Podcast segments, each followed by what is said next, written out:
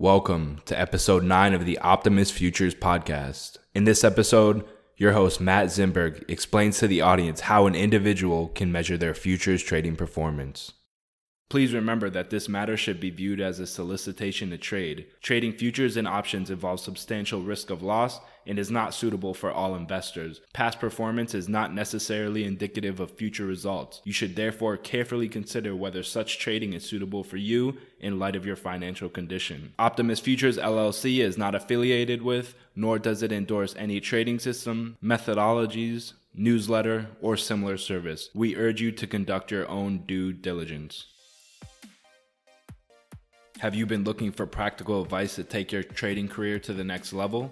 Can't decide on which platform to trade on? Fearful of the current state of the market? Look no further.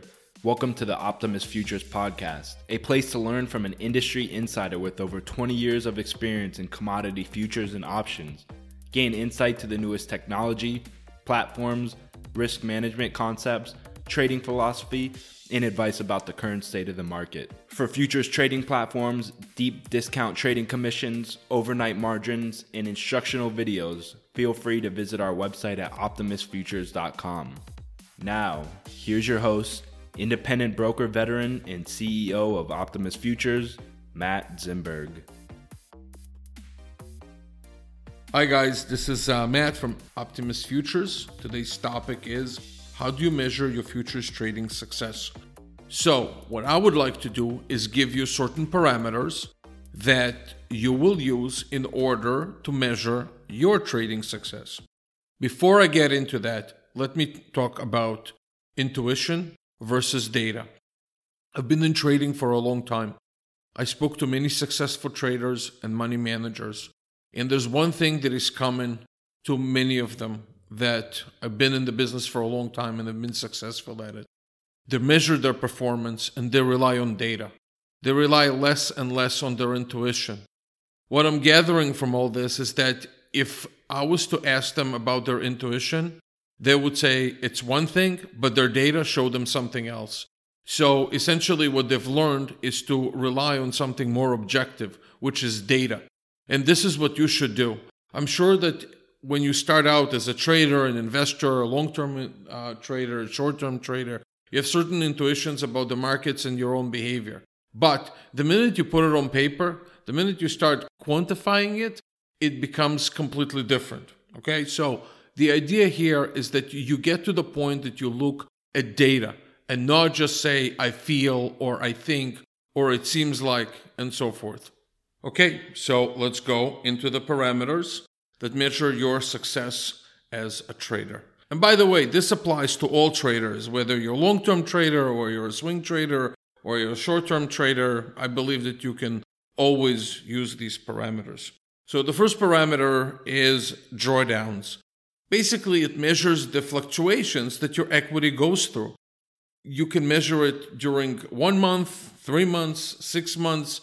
Obviously, this kind of measures should not be evaluated on a daily basis. But drawdowns in your equity are extremely important because basically what you're learning is the amount of dollars that your trading account goes through, through its ups and downs, through its worst periods and through its best periods, and how long it takes you to recover from your worst periods. So again, learn about the drawdowns of your method. Now, many traders don't want to address that.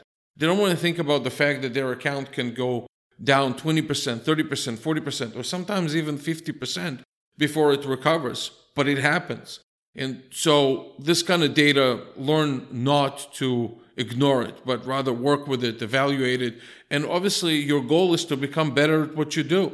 Um, your goal is to make yourself better at it. So the idea is, is to expose to it and not just ignore things like that. Let me give you an example. Let's say you start with a twenty-five thousand dollars account, and year one as a trader, you end up with thirty thousand dollars. Again, just hypothetical, and past performance is never indicative of future results. But let's say you end up with thirty thousand dollars. Now you evaluate throughout the year and your twenty-five thousand dollars went as low as fifteen thousand dollars and then recovered to its high of thirty thousand dollars. Obviously you went through um, a big drawdown. Now you need to evaluate how are you going to reduce it. So maybe in year two, you could have the same gain, but at the same time, you will not go down to fifteen thousand. Maybe you would go down only to twenty thousand. So again, the idea is to shrink as much as possible within your method, the drawdown or change of method if necessary. The second thing that you should consider are ratios. There is a number of ratios. I'm going to provide a link if you're in SoundCloud or if you're listening to this on our blog. I'm going to provide a link to you guys about all the ratios that you should use. But essentially, again, those are objective ratios. You have Sortino ratio, you have the Sterling ratio, you have the Sharpe ratio, you have the Mar ratio. All those ratios measure something. So learn to trade with ratios at the end of your trading period. Plug in the numbers and see the risks that you take on every single trade. The third thing is to have some sort of a benchmark, so some sort of an index. Now, some of you may trade gold or crude or grains, and that doesn't necessarily have a benchmark. However, um, if you trade equities, you can measure it across the Dow, you can measure it across the S and P, and basically it gives you an idea of whether you were able to beat the index or you're underperformed it. And that's important. So there is something that you compare it to. The fourth thing is expectancy. Expectancy is the amount of risk that you take on a per trade basis. Now, back in the day, I wrote an article, and you can find it on Google. I'm going to link it here as well. It's called Positive Expectancy is More Important Than Your Last Futures Trade. So basically what I'm saying with that, and the reason I chose this topic is I want you to start looking at every single time, at every single risk, I apologize, that you take on every single trade. So the idea is not just be happy with the winning trade, for, which is your last trade, or or get depressed over a losing trade, but rather start looking at every single time at the risks that you take on every single one. As you see, my approach on this is always from the risk side, not from the reward. Everybody could live with the reward, but the idea of analysis, looking at numbers, ratios, and everything else, that's the analysis that you should approach from the, and again, and come from the risk side. Another measure that I think that would help you, it would be uh, the profit versus the range. So for example, if you're a day trader and you trade the e-mini S and P and the range was, let's say, again, hypothetically speaking, fifty points, and you were able to take twenty-five points out of it. Well, that's great. But what if you were able to take only two points or five points? Then you have to ask yourself, okay, what did I do wrong? You know, why why were, wasn't I able to max out on the range? But also, as a swing trader, you can take the ranges of three days or a week, or as long as you're in a trade and start measuring that. So basically what you do is you take the amount of points that you were able to gain or lose and compare it to the range that was provided to you from the markets, of course. The next parameter is the growth of the account, and this is where people micromanage it. One of the most important things is to look at prolonged periods of time, not every day. Every day in itself, and I know this is money. I know it's easy to sit here and say, well, just don't look at it every day. But the truth is the truth. You can't measure success on a daily basis, whether you had a good day or a bad day. You have to measure the growth over longer periods of time. And you have to measure it over three months, six months, a year, and so forth. If you look at some commodity trading advisors, for example, or people who have a lot of assets under management, and you look, for example, at five-year performance, ten-year performance, or even fifteen or twenty-year performance, you would see that it's not always consistent. So you can average things and say the average gain was and the average loss was, but essentially, the growth of the account over time, or lack of, really measures, you know, the fluctuations that your equity goes through, that your method goes through. So it's important to look at longer periods of time. I suggest, three, regardless of your method, whether you're a day trader or swing trader, start looking at periods such as three months, six months, and a year. The next parameter is the time of the day for your gains and your losses. This is a a little bit more for day traders, I admit. However, it gives you an idea of where your method might work best or where it fails. Let me give you an example. Let's say that the most, let's say you're an e-mini S and P trader, and let's say the most amount of gain that you have is always between nine thirty and eleven, right? So now you know that your method is best for that. Let's say that the most amount of losses occur between twelve thirty and one thirty, right after lunch, let's say Eastern time. So now you know this is the worst time for you to trade. So start measuring when you're making the most amount of gains and the most amount of losses. Put in an Excel spreadsheet at the end of every day. And I think it would it would help you out. Again, when you gather data, you will start seeing patterns about your trading that you did not see before. And you would be able to change it accordingly.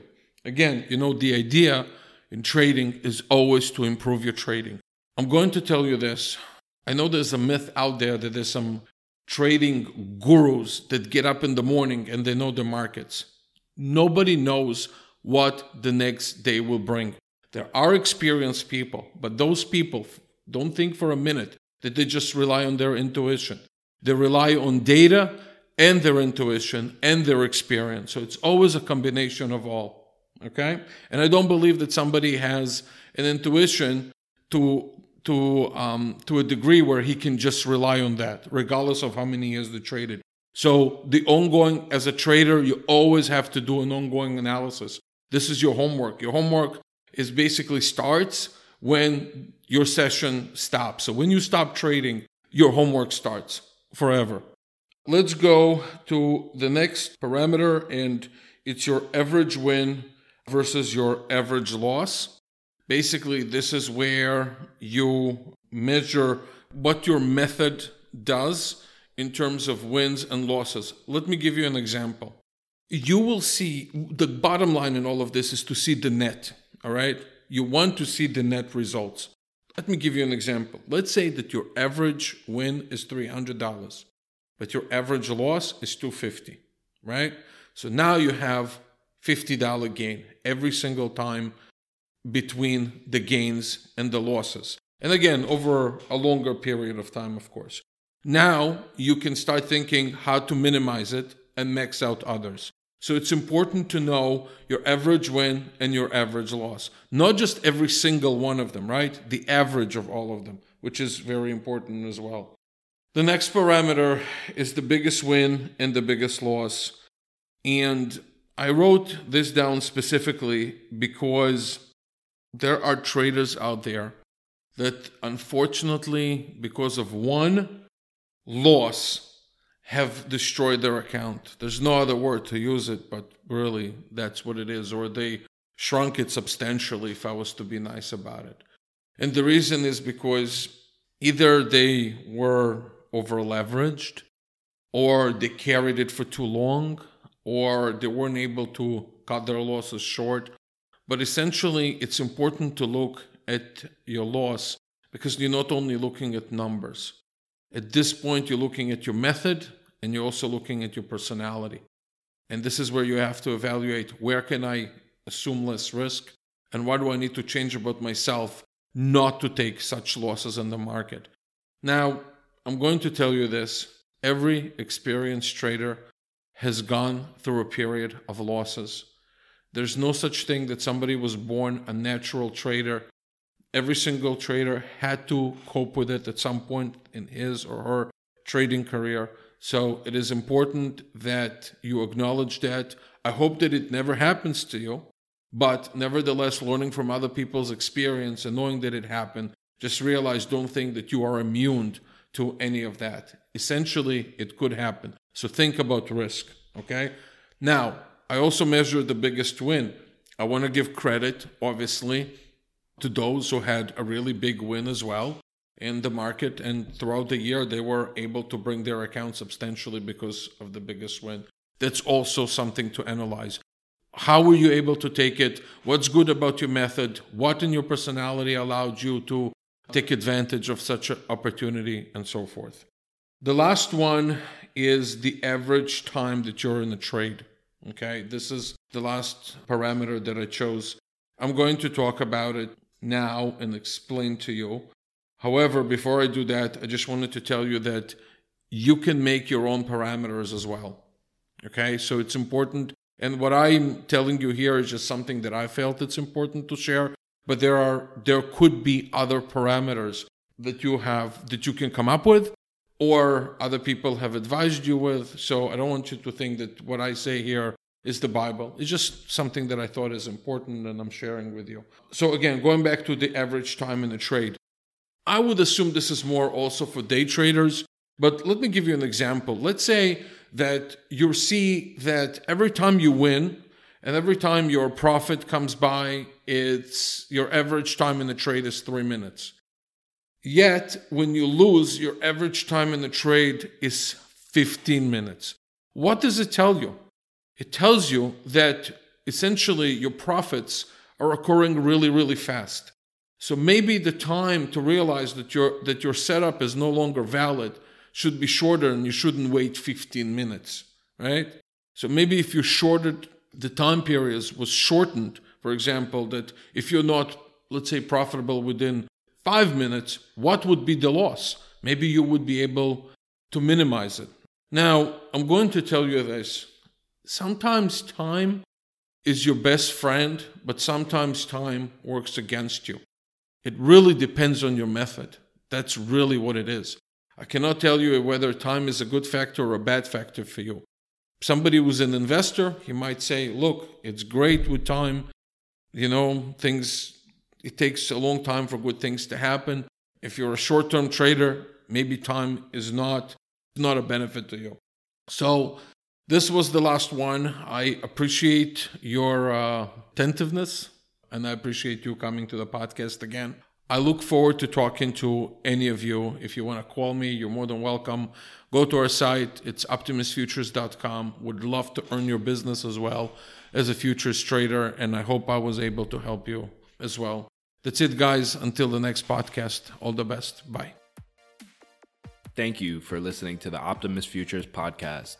Subscribe to our podcast on iTunes, SoundCloud, and Google Play. You can also find us on YouTube, Facebook, Twitter, and Google Plus, all under the username Optimus Futures. If you have any questions, feel free to send us an email to support at optimus futures dot com or give us a call directly at five six one, three six seven, eight six eight six or toll free at one eight hundred, seven seven one, six seven four eight.